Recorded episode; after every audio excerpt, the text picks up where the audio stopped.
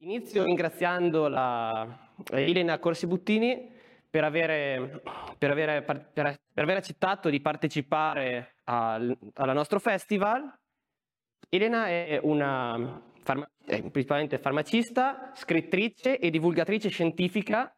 Ha studiato farmacia all'Università di Parma, ha studiato scienze e tecnologie cosmetiche, un master in scienze e tecnologie cosmetiche all'Università di Siena e infine ha fatto anche un altro master in tecnologie, in tecnologie tricol, tricologiche all'Università di Firenze e stasera sarà qua a parlarci del suo libro La scienza dei capelli e intanto ci guiderà nel mondo della chimica, della cosmetica e dei prodotti dei capelli. Lascio la parola a Elena e vi auguro buon proseguimento. Grazie. Allora, grazie per essere qua, mi fa molto piacere vedervi così numerosi, infatti non, non mi aspettavo perché è un orario un po' particolare, cioè eh, prima di, di, di, cena, però alla fine magari di un aperitivo e grazie di cuore perché eh, avervi qua per me è un, è un grandissimo onore, per me.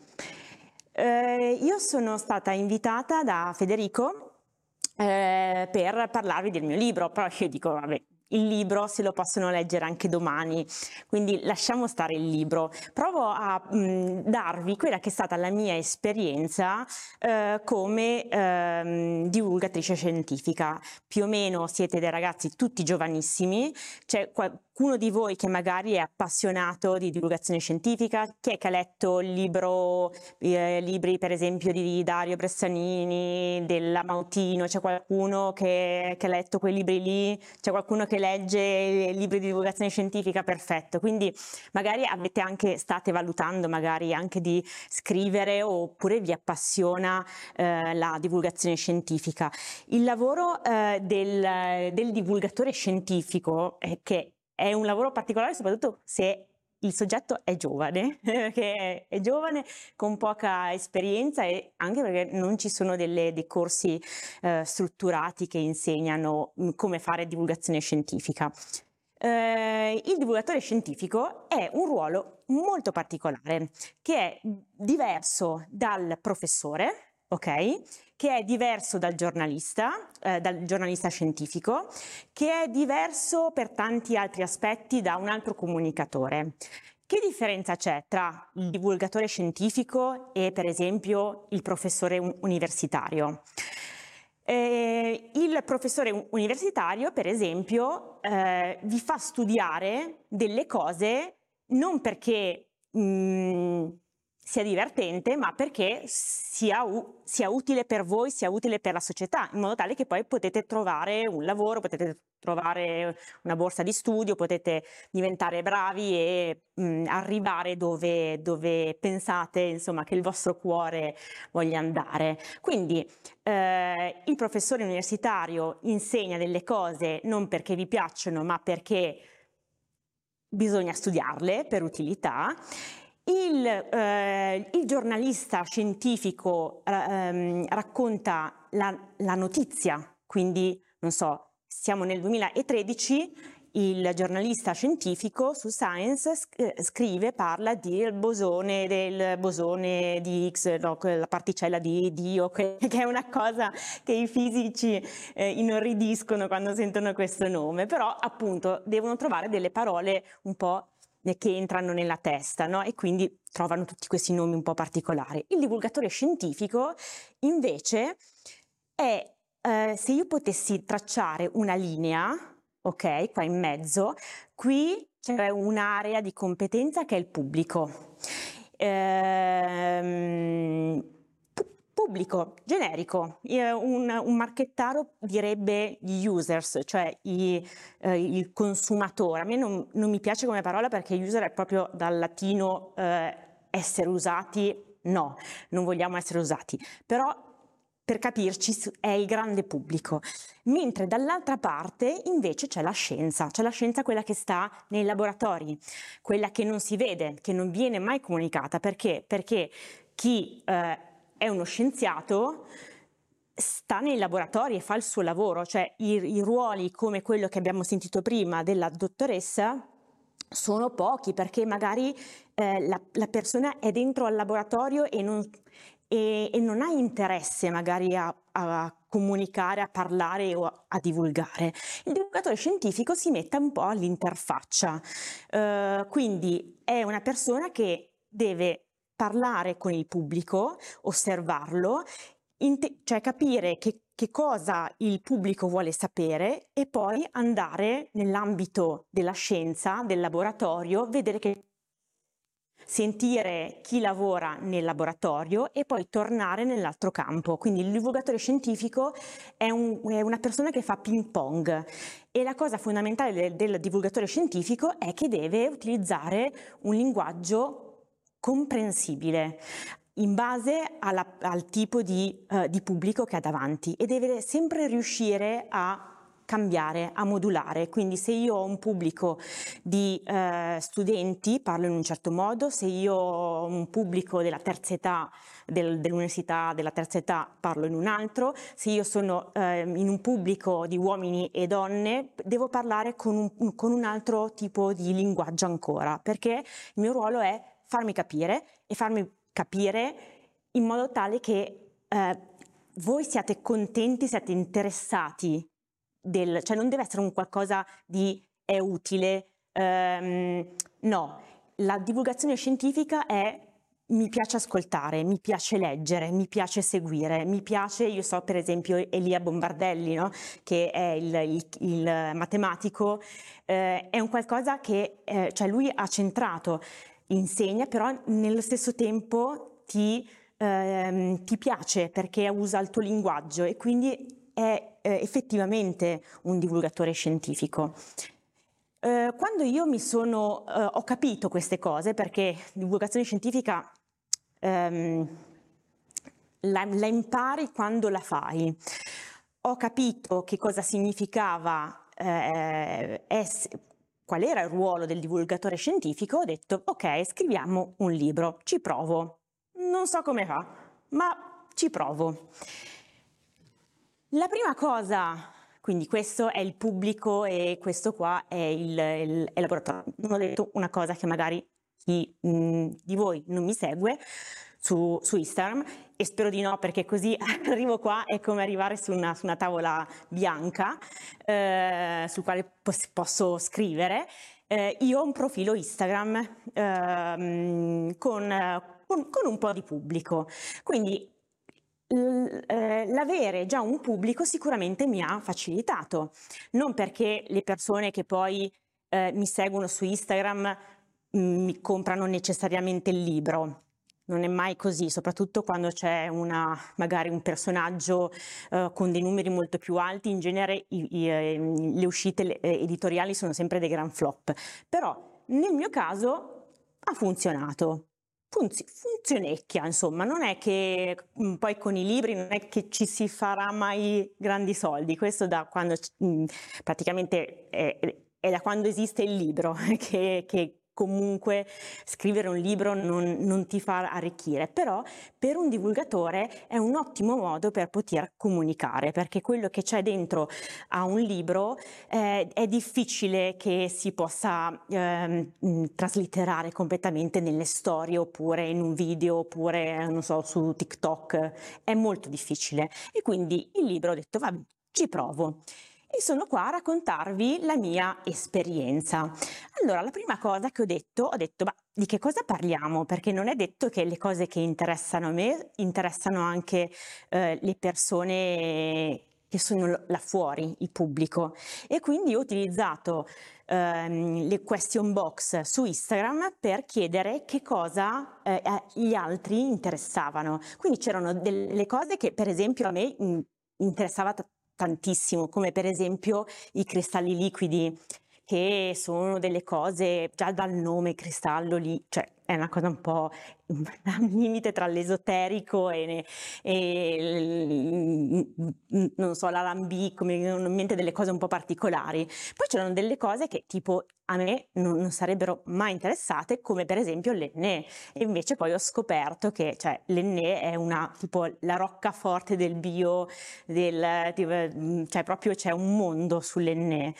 E, e questo per me è stato importantissimo, avere una, cioè dare la possibilità di ascoltare quello che agli altri era importante. Questo per me è stato fondamentale perché io non avrei mai trattato argomenti, eh, per esempio, non avrei mai trattato le mousse, i prodotti per i ricci, perché io ho i capelli lisci e quindi ho, per me non era il capello riccio ehm, non esisteva cioè non avendocelo io per me non esisteva e quindi c'era poi un mondo anche di prodotti che io ho scoperto perché? Perché erano le persone che me lo chiedevano e quindi questo per esempio ha funzionato.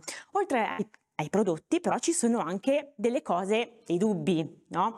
Per esempio, eh, io vengo da, una, da, un paesino di campagna, montagna, e, e, tutti gli anziani seguono il calendario lunare per la semina e guai, cioè è una cosa che non esiste seminare le patate se non segui il calendario lunare.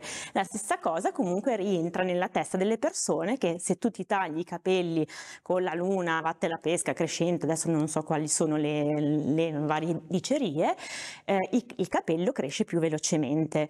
Oppure Uh, questa è stata la, la, mia grande domanda. Più li lavo, più si sporcano. Cioè, io ero convintissima nei superiori, cercavo di non lavarli più di so, due volte a settimana perché avevo una paura incredibile che più li, li lavavo e il capello si abituava e si sporcava di più.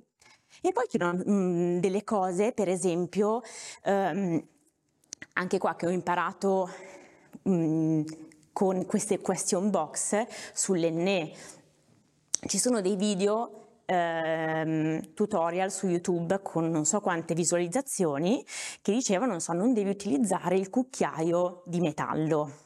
Io andavo lì da, da um, mi si sta seccando la gola, questo è un pessimo segno. C'è per caso un, uh, Federico un, un bicchiere, eh, bottiglietta, bicchiere d'acqua.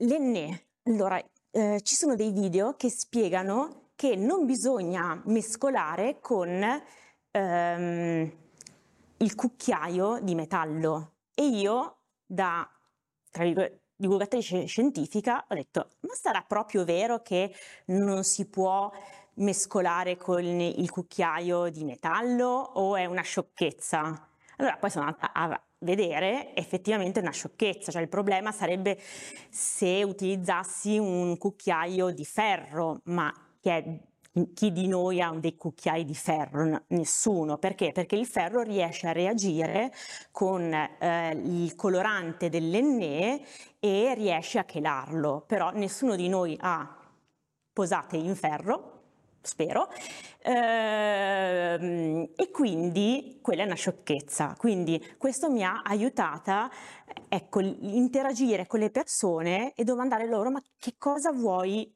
che io ti dica? Che cosa vuoi che io mi metta a parlare? Questo è stato fondamentale.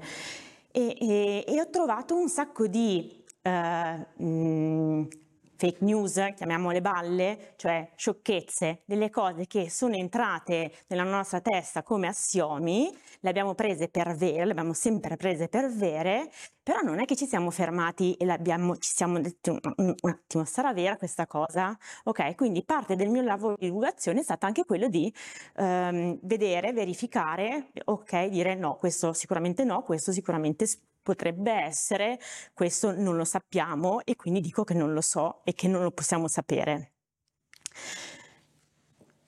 Se qualcuno di voi ha mai sentito mh, mm, ha mai letto un libro di divulgazione scientifica, si sarà ritrovato davanti la piramide dell'evidenza scientifica. Questo è, eh, come posso dire, il Padre Nostro, forse la, la fase della gola secca l'abbiamo superata, però che vedo che ho recuperato. Oh, perfetto, però ho recuperato con la voce. Questa è una cosa fondamentale.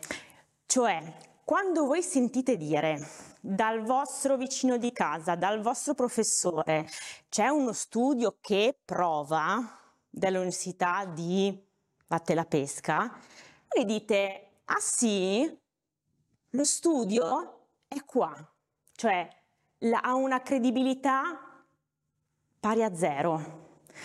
Quando qualcuno, qualcuno una persona dice, ah no, aspettate, questa molecola qua eh, st- ehm, che vogliono mettere boh, nei, nei vaccini, parola a caso, nei vaccini hanno visto che è eh, cancerogena nel, eh, che ne so, nel koala australiano. Ah, ok, è qua, è credibile zero, cioè se è eh, cancerogena in una specie, non è, cancero- non è detto che possa essere cancerogena nell'altro. Cioè, quindi ehm, quando qualcuno salta fuori con c'è uno studio che dice che, oppure l'ha detto il professor Vatte la pesca su, eh, la se- no, su, la set, su Piazza Pulita o sulla 7 che sono i, i peggio programmi che si concentrano tutti lì, c'è una f- categoria, io tipo arrivo a casa di mia mamma e lei passa da rete 4 alla eh, 7 e poi torna, cioè è una, è una, roba incredibile. Abbiamo litigato e io non vado più a mangiare da lei perché sennò io mi devo prendere quello che parla in falsetto su Rete 4 che non mi ricordo come si chiama. Eh, quello lì, cioè io ho detto mamma ma, ma, tu non puoi ascoltare questa roba qua e lei niente abbiamo litigato io non, non vado a casa di mia mamma da tre mesi perché non voglio vedere Belpietro, no come si chiama? Mario Giordano, quello che parla... Ok, questo è la... Quindi quando ve- vedete quei programmi lì, voi dovete cambiare canale perché l'affidabilità, la credibilità delle cose che dicono è pari a zero. Quindi al, al grado più, più basso, più infimo, c'è la ricerca in vitro. Eh, Cosa vuol dire? Vuol dire, per esempio, tutti gli studi fatti sui cosmetici, la tal molecola eh, si è visto che provoca il rilascio di oppure stimola, sono tutti studi fatti in vitro, quindi di credibilità praticamente è molto, molto, molto bassa. Cioè quello che succede in vitro non vuol dire assolutissimamente, cioè non è una conseguenzialità, allora succede anche in vivo. Poi abbiamo la ricerca sugli animali, che vabbè, sui cosmetici chi se ne frega perché intanto il cosmetico non viene eh, testato sull'animale. Poi sopra abbiamo eh, cioè l'opinione dell'esperto, di quello che va in tv, di quello che vuole. Ok, quindi per esempio noi abbiamo una um, eh, dermatologa in Italia eh, che dice che, la, um, che prendere il sole eh, in grande quantità fa sempre bene, e uno dice ma, eh, ma fa sempre bene? Mm, sì, insomma, però mi metto a protezione solare? Ma mettiamoci anche senza la protezione solare, ok. Mm.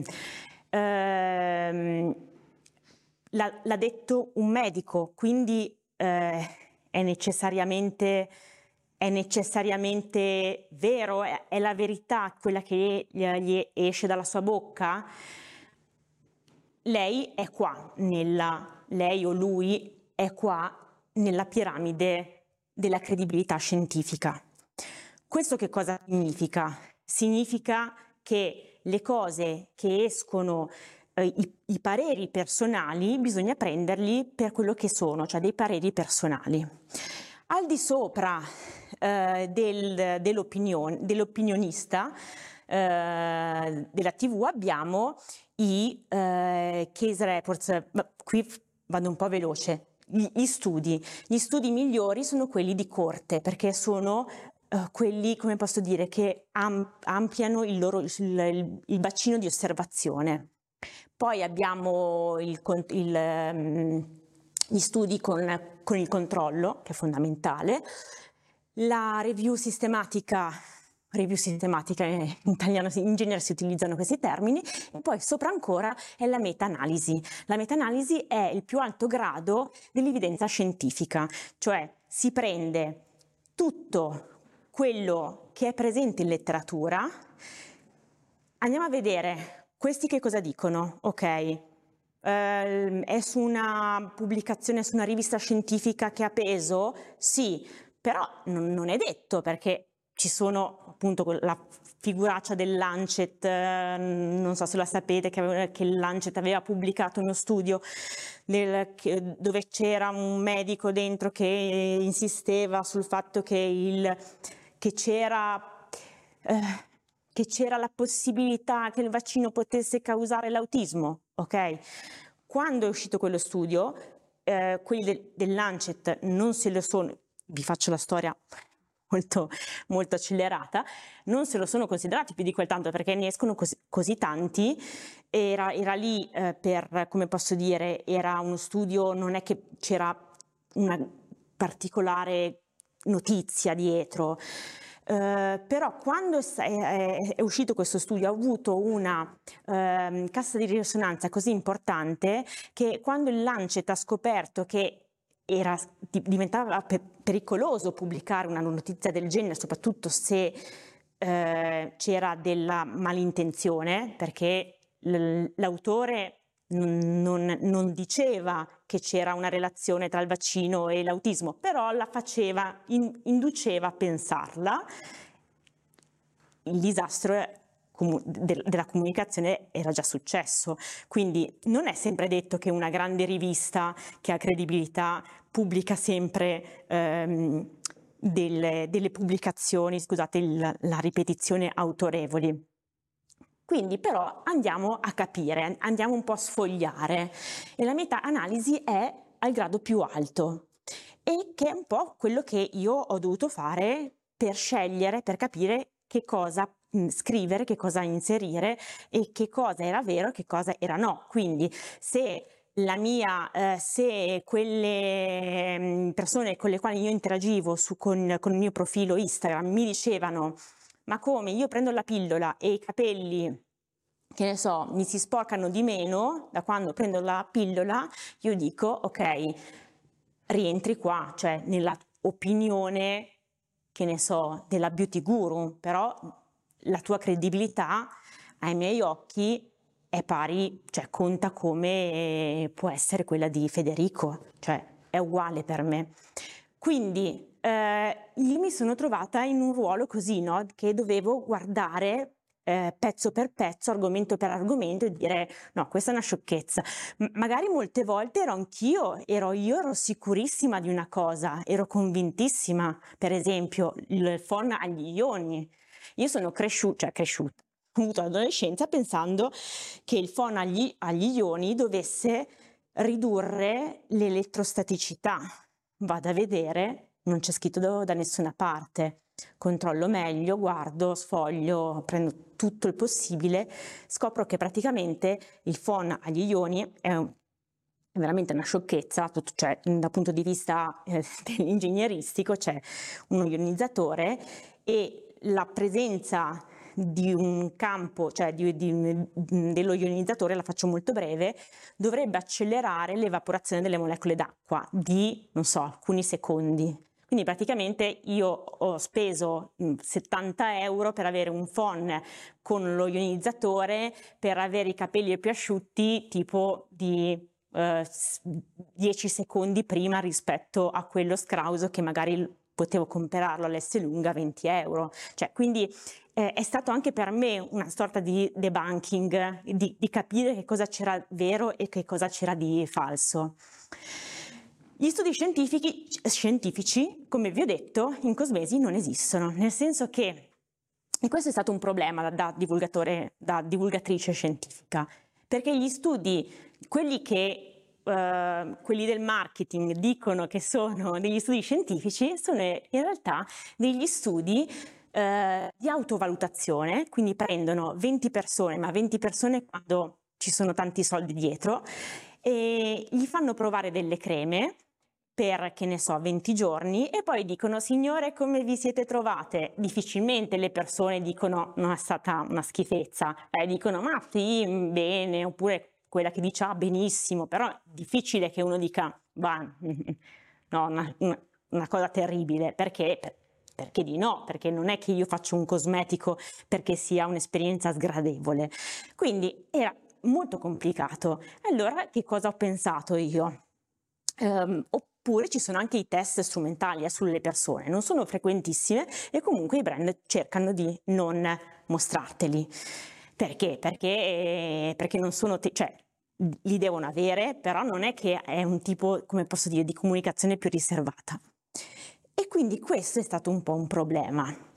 Um, come me la sono cavata? Semplificando. Uh, divide et impera, grande frase per risolvere le equazioni. Io l'ho, l'ho utilizzata anche qua.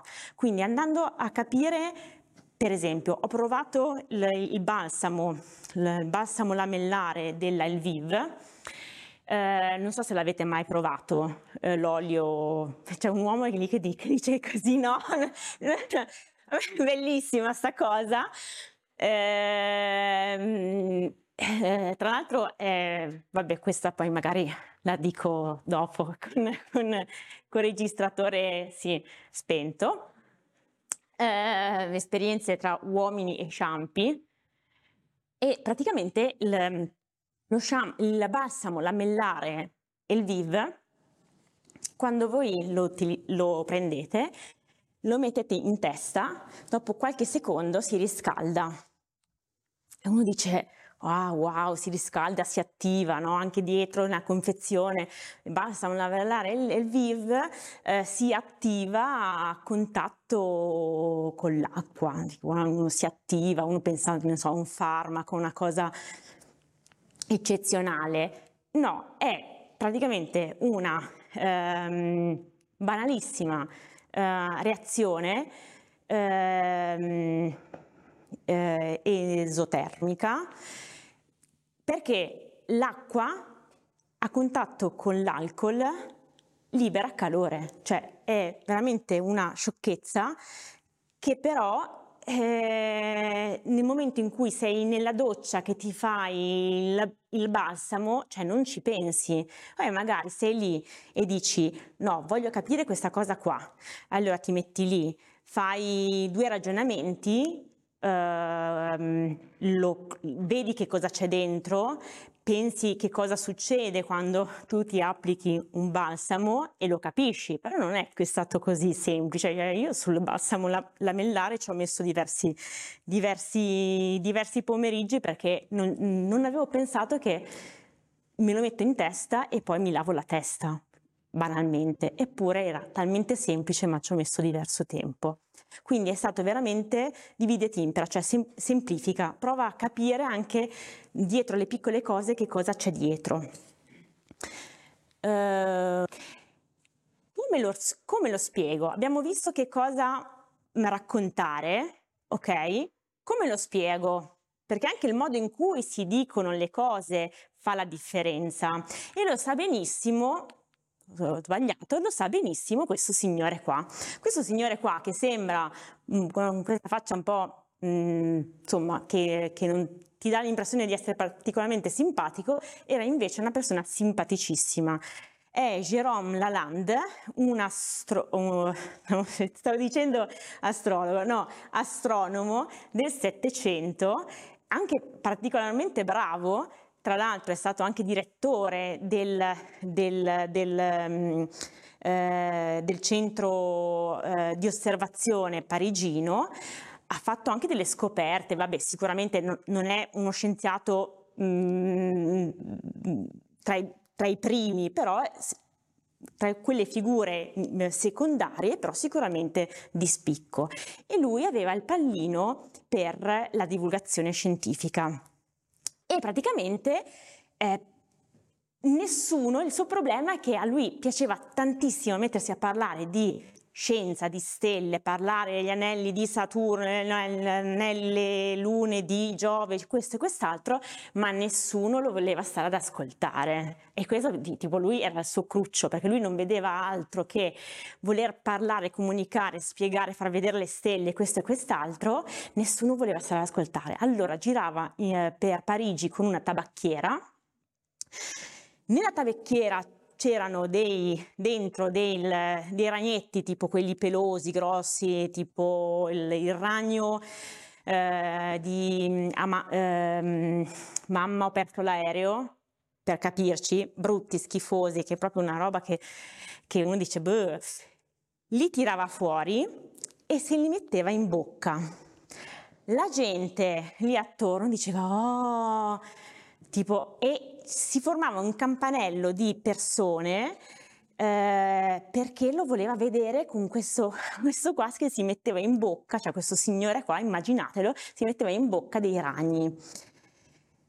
Perché faceva questo? E questo in divulgazione scientifica, in comunicazione scientifica è detto metodo della tabacchiera, è nel momento in cui voi vi distraete, in cui voi non mi volete stare più ad ascoltare, io tiro fuori uno stratagemma che in un secondo vi riprendo la vostra attenzione.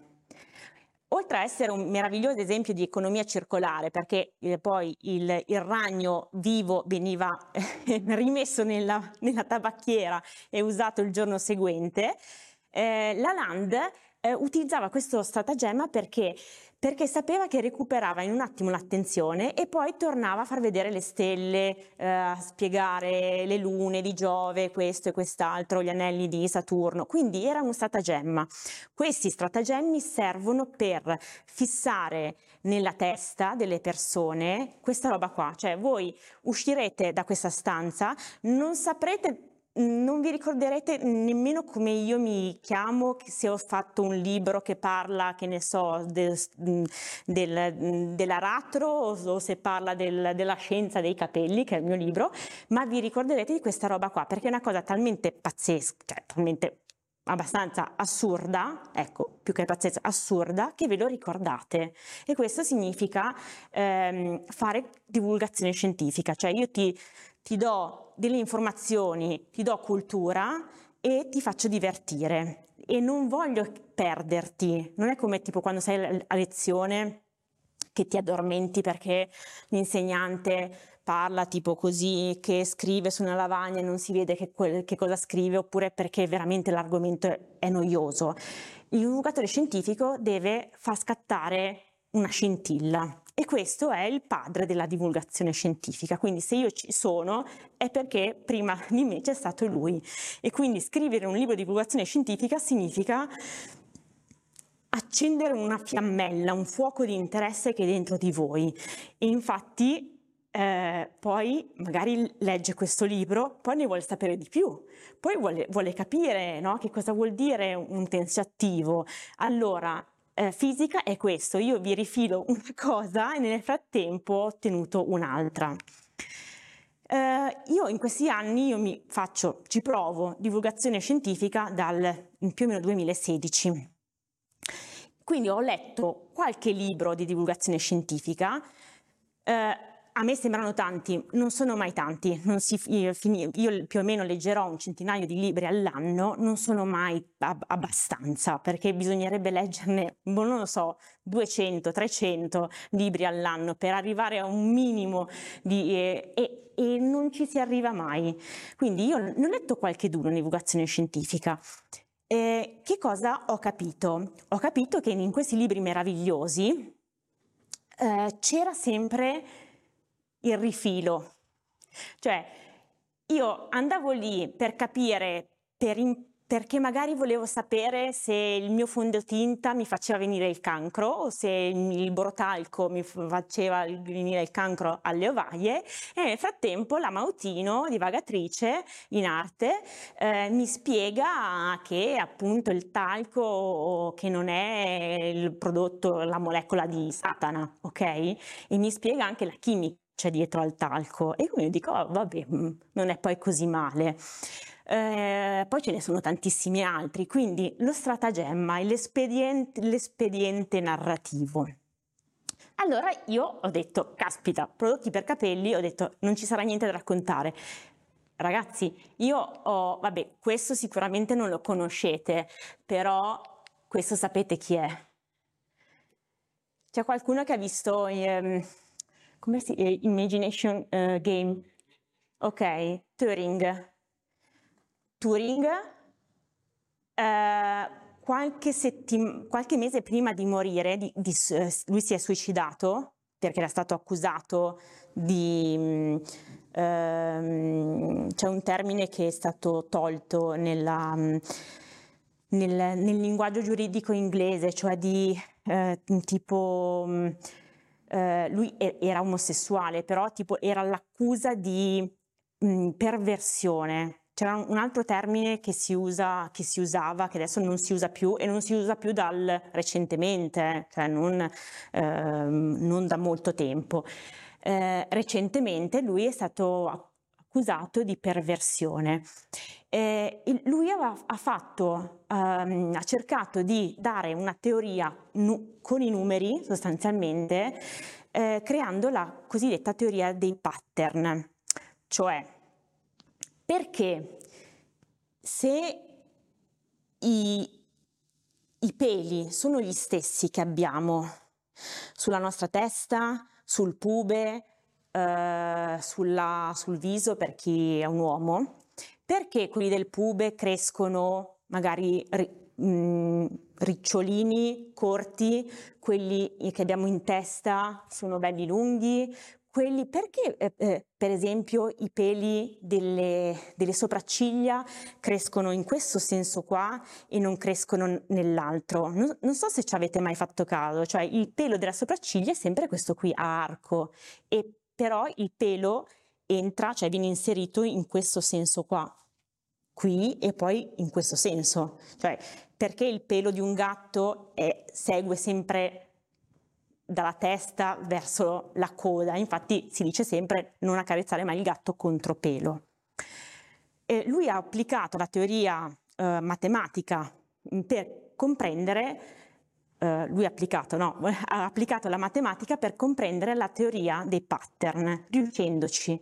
Quindi ehm, è grazie a lui se oggi noi abbiamo capito come funzionano i, i pattern dei peli nel nostro corpo e per esempio ci sono delle persone che non dico grazie a lui perché non è un grande vanto, ma sono delle persone che si trapiantano i, i peli pubici in testa, il pelo pubico in testa, uomini in genere, eh, prende poi, capisce dove si trova e non cresce più ricciolo, ma cresce lungo.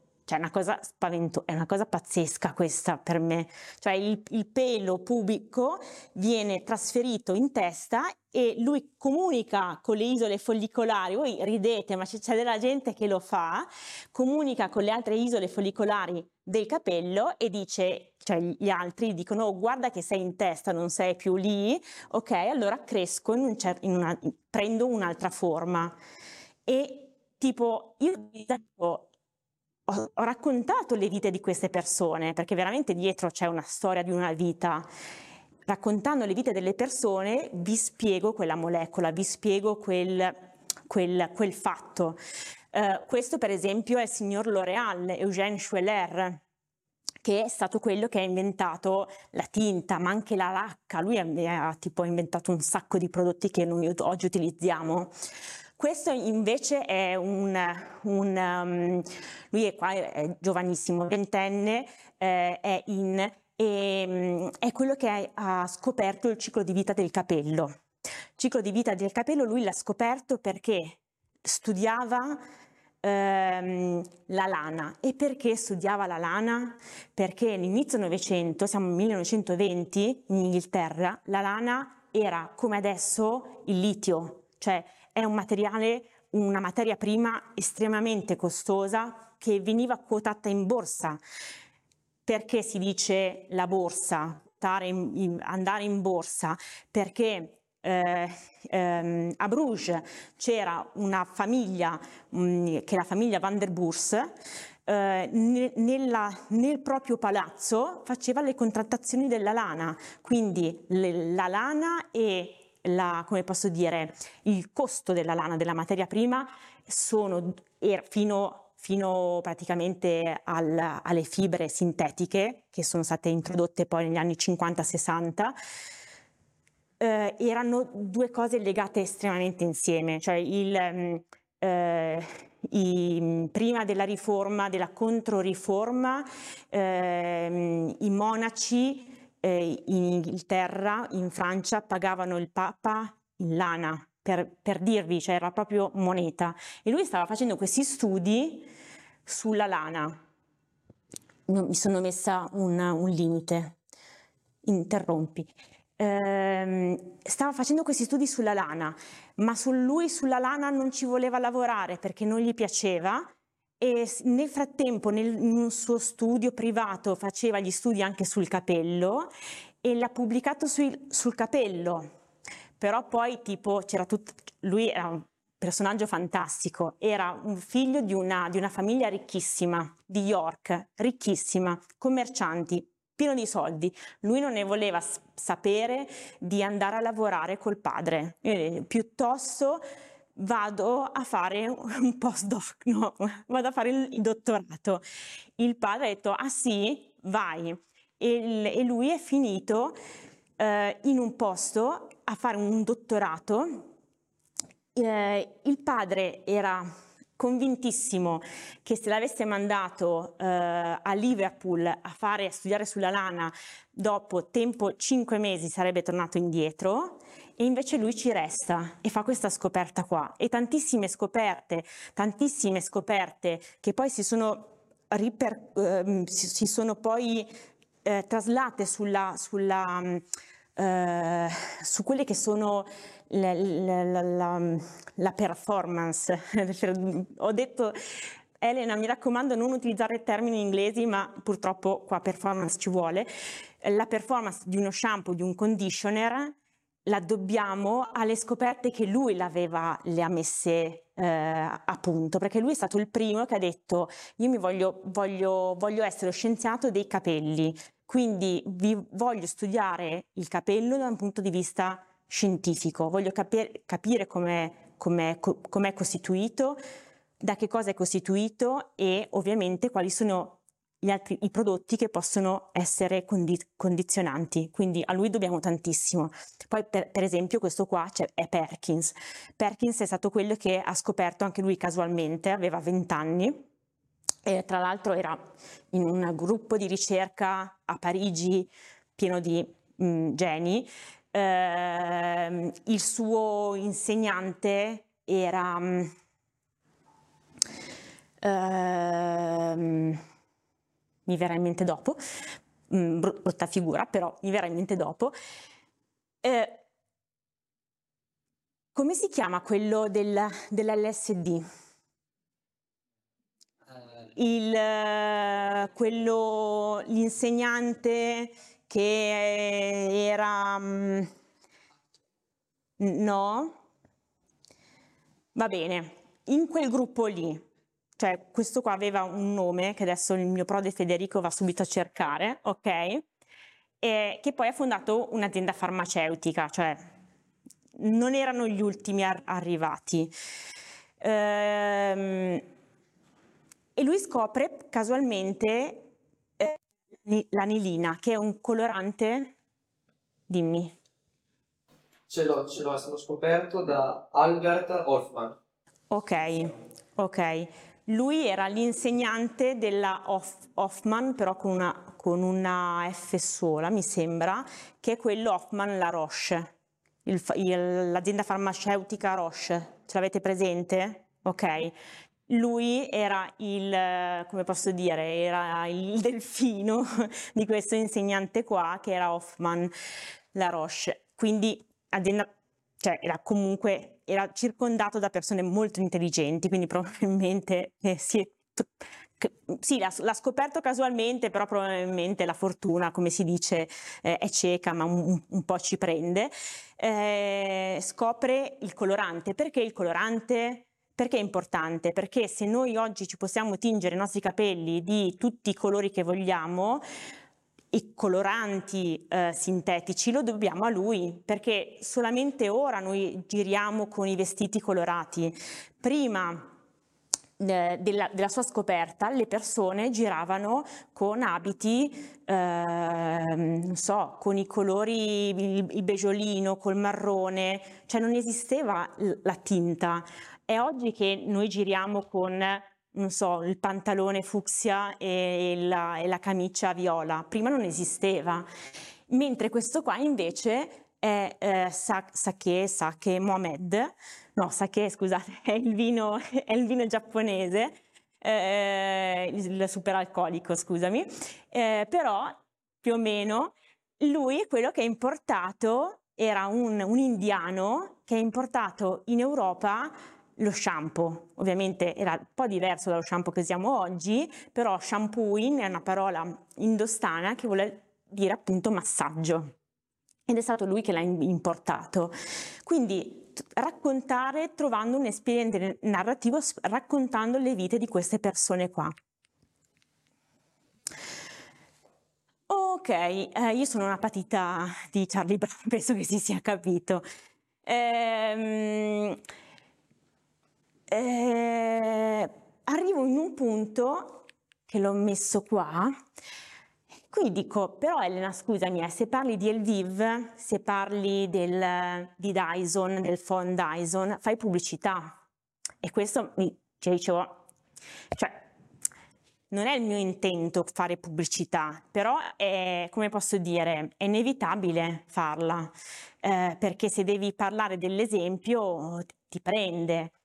E questo è, è un po'... Eh, eh, è un po' stato il mio, il mio cruccio, il mio, il mio, dilemma, perché io in realtà non volevo parlare, non volevo fare la sviolinata alla Dyson, però cioè, era è talmente bello parlare della, della fisica, della fisica che ci può essere dietro eh, a, un, a, uno strumento di questo genere, perché non farlo? Questo è stato un po' un problema, che è stato un, tra l'altro un problema che ho scoperto, è un problema che, fa, che si fa sempre il divulgatore scientifico, mentre da, probabilmente dal punto di vista del pubblico eh, non c'è questo, questo bias. Ecco eh, ho scoperto casualmente che il problema, perché sono, è da un po' che, che, che mi sono fatta il, eh, insomma, eh, il dente, come si dice in italiano, eh, farsi un dente avvelenato la, sulla DV, no? ma sponsorizzazione, beh, però eh, se io ne parlo faccio la pubblicità, ma non volevo.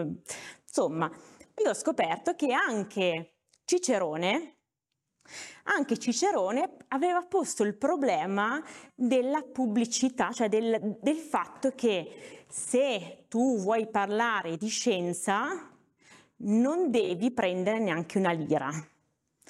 E questo, eh, se voi avete presente eh, i, i, gli insegnanti di, di lettere, gli insegnanti di matematica che c'erano nell'antica Roma erano tutti, tutti greci, greci eh, schiavi, cioè era considerato una cosa veramente di bassissimo livello insegnare oppure comunicare la scienza comunicare le arti e, e loro dicevano ma non è un mestiere, cioè tu non devi essere pagato per parlare, cioè se tu lo vuoi fare, lo puoi fare ma così per la gloria. Quindi eh, in realtà questo è un dilemma che abbiamo, che, non, che, probabilmente non avevo solamente io, ma che ce lo tiriamo avanti da, boh, da, da non si sa quanto. Perché? Perché nel momento in cui io parlo di scienza, purtroppo poi è inevitabile e si vede anche come ne parlo perché sono sofferente, ho detto purtroppo eh, parlare anche dei casi specifici e insomma si fa sempre una gran fatica. Eh, però insomma questa è stata la mia eh, esperienza, il libro si chiama La scienza dei capelli, se, vol- se lo volete lo potete acquistare oppure so che eh, moltissime eh, biblioteche eh, universitarie ce l'hanno. Ehm, se, se, siete interessati al tema capelli, eh beh, può essere interessante approfondire. Se siete interessati per, dal punto di vista della comunicazione scientifica, avete sotto gli occhi proprio la prova di, di come si può riuscire a trovare una strada in quella che è la nuova divulgazione scientifica. Grazie.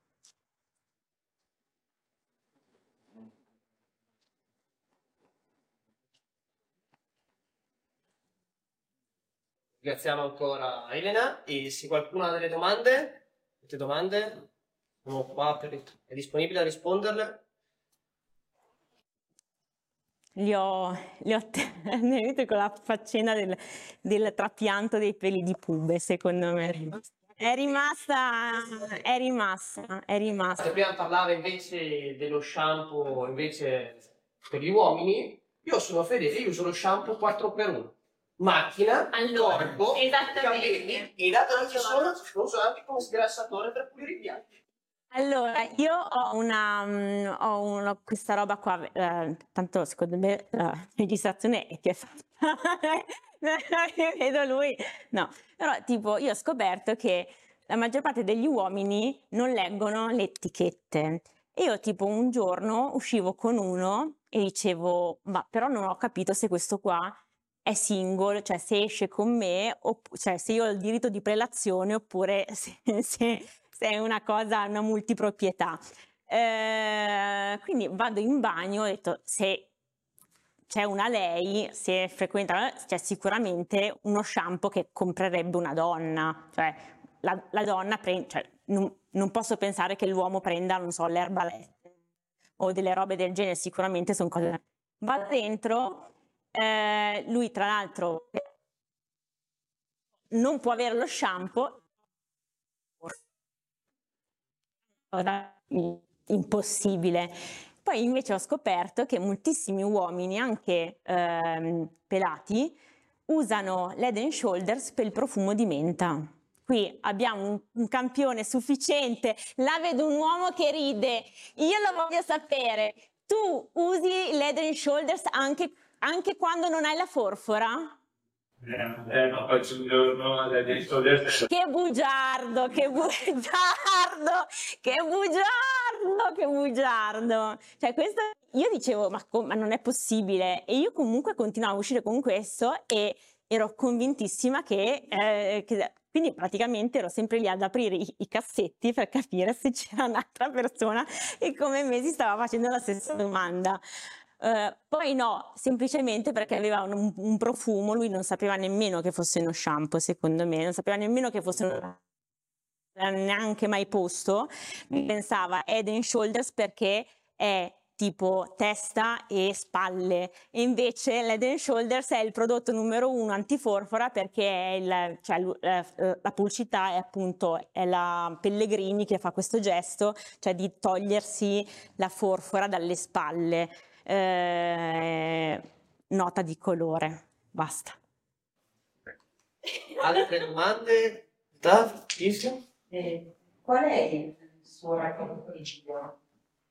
Il mio rapporto con il bio. Allora, il bio eh, nei cosmetici sta un po' come al bio nell'alimentazione e sta come al... Mh, mm, alla, alla, moda sostenibile, cioè al sostenibile nella moda. Sono delle cose che vengono fatte per, mm, come posso dire, eh, avere un certo appeal su una, mm, una parte di consumatori, ma non, vuol, non è necessariamente che un prodotto che si, eh, diciamo che si presenta come bio sia effettivamente più sostenibile. C'è stata la grande questione sugli shampoo eh, solidi, non so se, la, se l'avete, vabbè, eh, ora c'è un po' il prodotto solido, quindi anche lo shampoo solido come l'alternativa sostenibile, in realtà si è visto che il, il, per, per, i pochi studi che abbiamo ora non c'è alcuna differenza in termini di LCA tra uno shampoo liquido e uno shampoo solido, cioè più o meno che, che la fa, la fa il consumatore. Cioè se io mi faccio una doccia da 30 minuti sono, sono, um, sono poco sostenibile cioè è il consumatore che fa la differenza. Se io faccio una doccia del, del, del tempo giusto, appropriato, eh, che non vuol dire che entro nella doccia e esco insaponato che poi magari mi viene una dermatite e quindi poi sono, mm, come posso dire, inquino per altre cose. Ehm, il punto è che è la mia educazione è la mia educazione civica che fa la differenza, come un po' in tutte le cose. Altre domande? Vai. Esco al scoperto, eh, io sono a certo un nemico al suo, eh, l'ho detto, sono commerciale in un'azienda Sì. che produce cosmetici. E, eh, ma in questo momento sono qua in veste di finanziato. Una terribile posizione questa.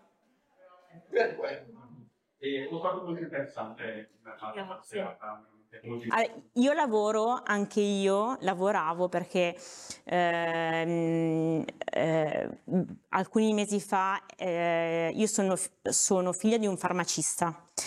Eh, ti- ridò subito la parola e eh, lu- eh, mio padre aveva, ha, ha una farmacia in un paese piccolo.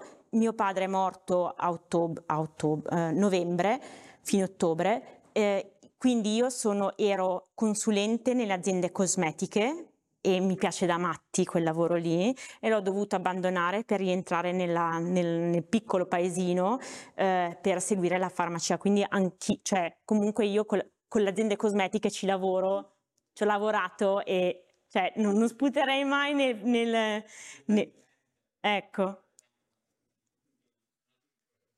E io volevo fare una domanda eh, sulla questione che abbiamo trattato all'inizio della piramide. Sì. Di fatto la nostra serata qui potremmo dire che è stata in realtà il livello più basso di divulgazione. Eh, Sì. Per cui sta poi all'individuo andare a fare le proprie analisi per salire di livello, seguendo e cercando dei... Allora, ehm, non esistono delle regole scritte, quindi non è che ehm, eh, mm, ed è interessantissima questa cosa qua, cioè io metto nel libro tutte le note che devono essere note facilmente recuperabili, cioè io non posso mettere nella nota una pubblicazione che, ehm, di uno studio che, non, che che ne so, all'interno di un circuito di, di riviste che costano 500 euro, l'abbonamento costa 500 euro all'anno, cioè devono essere studi facilmente eh, accessibili, ok? Eh, quindi metto le note, le informazioni, vi do tutte- tutti i mezzi per poter capire, per poter arrivare a quello studio. Però è sempre vero, come dici tu, che sta alla mia, ehm, alla mia coscienza, cioè quando io dico che, ok Elena, hai approfondito abbastanza, non c'è altro di cui an- andare, lì è una mia sensibilità e come dici te, il problema è che poi che cosa succede?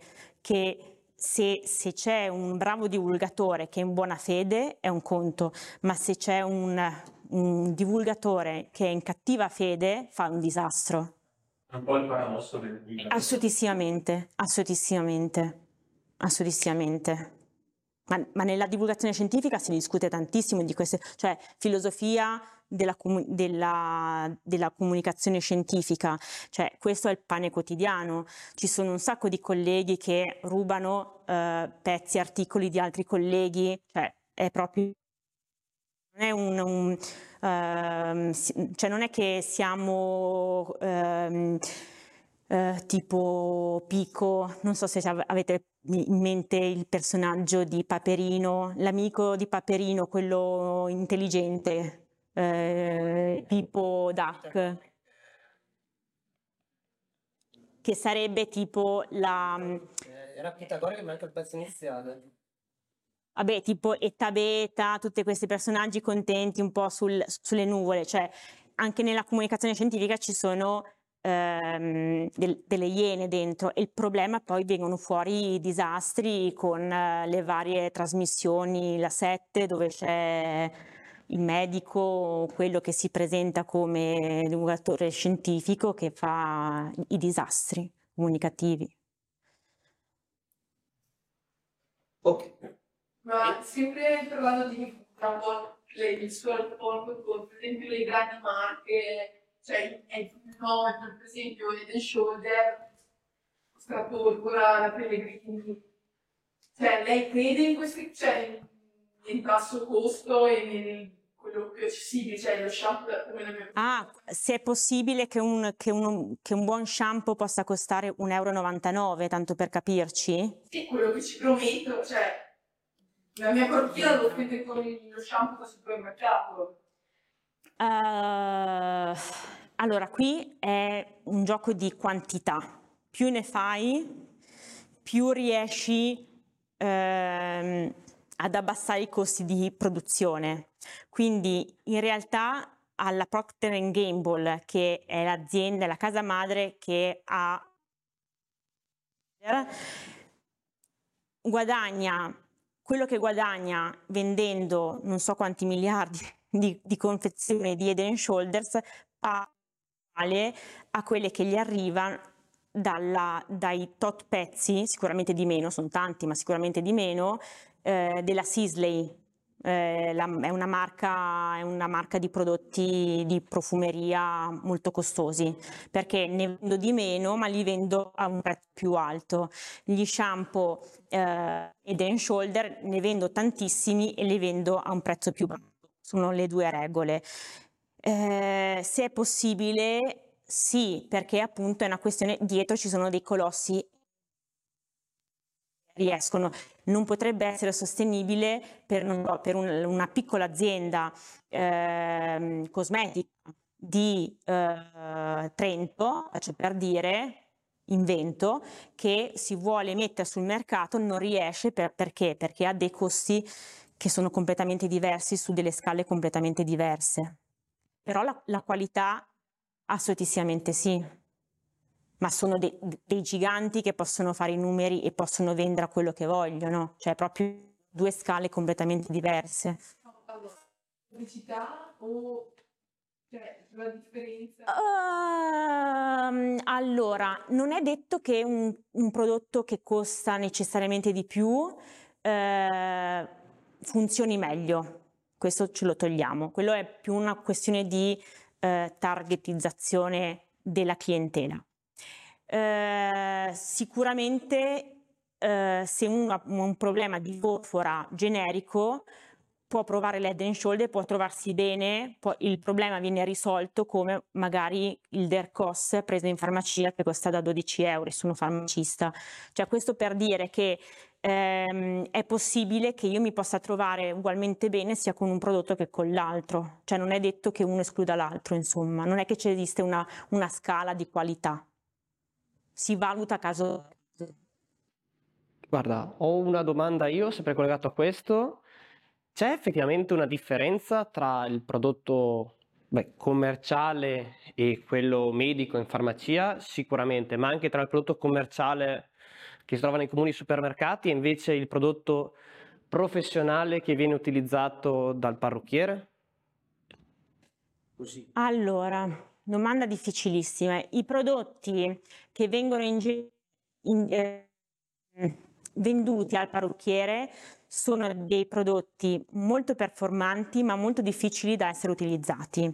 Cioè, e vi sarà successo anche a voi, che magari quando andate dal parrucchiere, il parrucchiere vi fa un- una piega eh, e, e è una cosa pazzesca, provate a rifarlo voi con lo stesso prodotto a, a casa e non, e non vi, cioè proprio una cosa, eh, cioè proprio prendere dei soldi e buttarli dalla finestra, come diceva mio padre, perché? Perché è proprio, eh, serve una manualità mh, di, di- di- di utilizzo della gestione ehm, del capello che è diversa. E quindi io ti dico eh, sì, però an- an- anche no, perché proprio c'è dietro un'expertise. Ho detto non utilizzare pa- termini inglesi, vabbè, eh, ci, ci sono dietro delle competenze che sono diverse e, e quindi ehm, si valuta caso per caso davvero. Altre domande? Vai. La mia è più una domanda che non c'entra direttamente con i prodotti in sé, ma con i capelli e il resto dei peli che- di cui avevi parlato.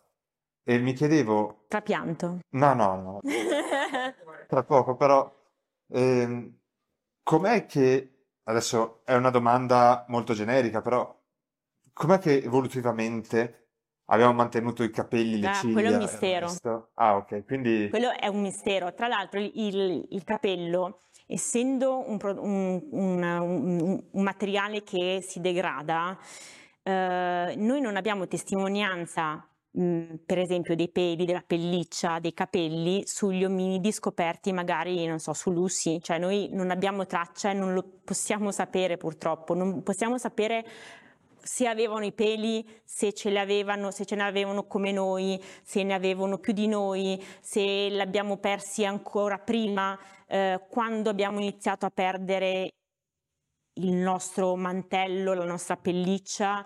Eh, l'uomo di Neanderthal più o meno era peloso come noi, era di meno, era molto di più, boh, non lo sappiamo, mistero.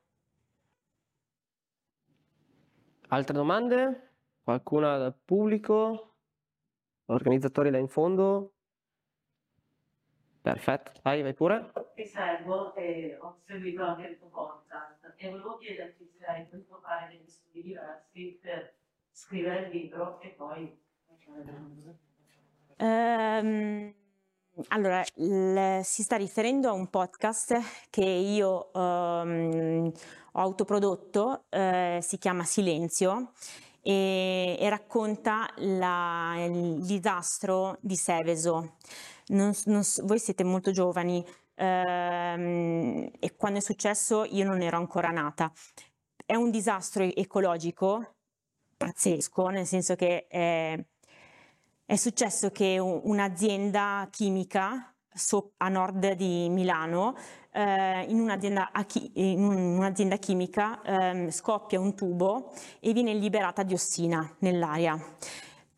I dirigenti della- dell'azienda cercano di non dire nulla, no? Di ma, ma fo- forse è uscito qualcosina, molto in, in stile italiano, no, qui a umma umma. E poi praticamente iniziano mo- due giorni dopo gli animali, i piccoli animali domestici, domestici iniziano a morire, tipo sembrava ehm, una profezia biblica perché gli uccelli eh, si, si- si sono svegliati, sembra tipo l'inizio di, di Dark, era Dark, eh, quella, quel, quel cosa che c'erano gli uccellini morenti, ecco, uguale. Eh, animali, cani, cioè come se voi un giorno vi svegliate e il vostro gatto o il vostro cane eh, che è in cortile lo trovate morto e questo succede a voi, al vostro, ehm, al vostro vicino e all'altro vostro vicino. E, e- e quindi è stato un grande, uno dei più grandi disastri ecologici in Italia. Ehm, io ho cercato, per me la- la- il problema di raccontare questo evento è stato che le persone che l'avevano vissuto in prima persona erano ancora vive, perché è successo nel 76. Quindi io parlavo di fatti successi e parlando, facendo nomi e cognomi di persone che erano ancora vive. E se non erano vive loro, erano vive i loro familiari. E comunque eh, non è facile, cioè se, se mio padre o se mia madre fosse stata, che ne so, il sindaco di quel paese, che magari aveva anche delle responsabilità penali, io non vorrei sentir, sentire infang- ma neanche infangare, non, non- non vorrei che il mio nome fosse ehm, ri- ritirato fuori. Eh, per me è stato quello il, il problema difficile. Infatti, eh, lì ho capito che cioè, proprio è diverso fare. Mi stavo avvicinando molto al giornalismo, che non era quello che volevo fare. Non era raccontare la notizia, raccontare il fatto. Io volevo parlare di quella che è stata la comunicazione scientifica dietro a questo disastro, eh, che è stata ehm, assente all'inizio, incerta, poi davano delle informazioni sbagliate, poi dicevano che eh, ma no, non era niente, eh, ma no, ma la diossina ma non fa male, non è teratogena, e poi iniziava quello che diceva sì, moriremo tutti, allora dobbiamo morire tutti, cioè eh, si passava da un estremo all'altro, esattamente poi le stesse dinamiche che che, ci- che noi abbiamo visto poi con... nel 2019 con col SARS-CoV. Quindi eh, dovevo stare attenta Cioè, tipo, alcune volte magari dicevo, eh, è uscito l'episodio, poi dicevo, ma che cogliona, non è un episodio, cioè, sono, cioè non è una serie, non è un, una storia che va a episodi, questa è una cosa che è successa. Allora dicevo, alcune volte dicevo puntata, no, non è una puntata, perché non è tipo una puntata di uomini e donne che ce n'è una, due, no, è una cosa che è successa veramente. Eh, e per me era difficile ehm, trattare questo argomento senza, senza, eh, senza volerlo, fa, fa, senza volerlo ehm, senza tirare fuori il metodo della, della tabacchiera. Ecco, io so, lì ho deciso di non tirare fuori la tabacchiera perché, perché avrei eh, ferito delle persone che erano probabilmente o ancora vive oppure c'erano i loro parenti e quindi tipo non mi, eh, non mi, cioè, mi seccava, cioè tipo io ho fatto delle interviste con della gente con delle, del, delle, bambine, che all'epoca erano delle bambine, che hanno subito i danni da, dalla cloracne, eh, tre anni, quattro anni hanno avuto delle cicatrici su tutto il viso, queste qua non si sono più riprese perché comunque vai a scuola, ti prendono in giro, ehm, insomma hai una vita che è diversa, tutto il viso eh, completamente ehm, cicatrizzato, sfigurato e loro continuavano a piangere in questa intervista. E io non riuscivo ad andare avanti. E dicevo ma scusami Anna ma io non posso mettere la traccia di persone che continuano a piangere perché se no diventa poi la spettacolarizzazione del dolore. E quindi è stato questo cioè voler far vedere sì da un punto di vista eh, il, il, diciamo, il disastro ma senza spettacolarizzare e quindi eh, in questo caso la tabacchiera di La La Land non, non, non è stata portata fuori per questo Mm. Magari ascoltatelo che ehm, tra poco esce anche l'ultima puntata. Cioè, esce l'episodio, puntata, no? esce il, okay. la quinta parte del podcast. Bravissima, parte, ottimo. e comunque questo è un evento che è stato veramente importante, veramente pesante, che ha cambiato la struttura sia la struttura politica sia italiana che europea. Infatti sì. penso che qualsiasi studente di chimica, sono abbastanza sicuro anche di ingegneria chimica, l'ha sentito parlare, perché questo è il, è il primo esempio che ti portano di quello che può andare storto o il caso più critico che è successo attuale di incidenti chimici di produzione chimica, quando devi considerare i rischi, disegnare, progettare un impianto e anche lavorare, è la prima cosa che ti, ti mostrano. Mm. Questo lo so eh. per esperienza perché ogni anno lo, me lo ride, mi, tocca, mi tocca risentirmelo dai, prof- dai spiegato dai professori ai corsi della sicurezza. È un, è un mantra questo. Ragazzi, grazie per essere venuti. E... Grazie. Grazie.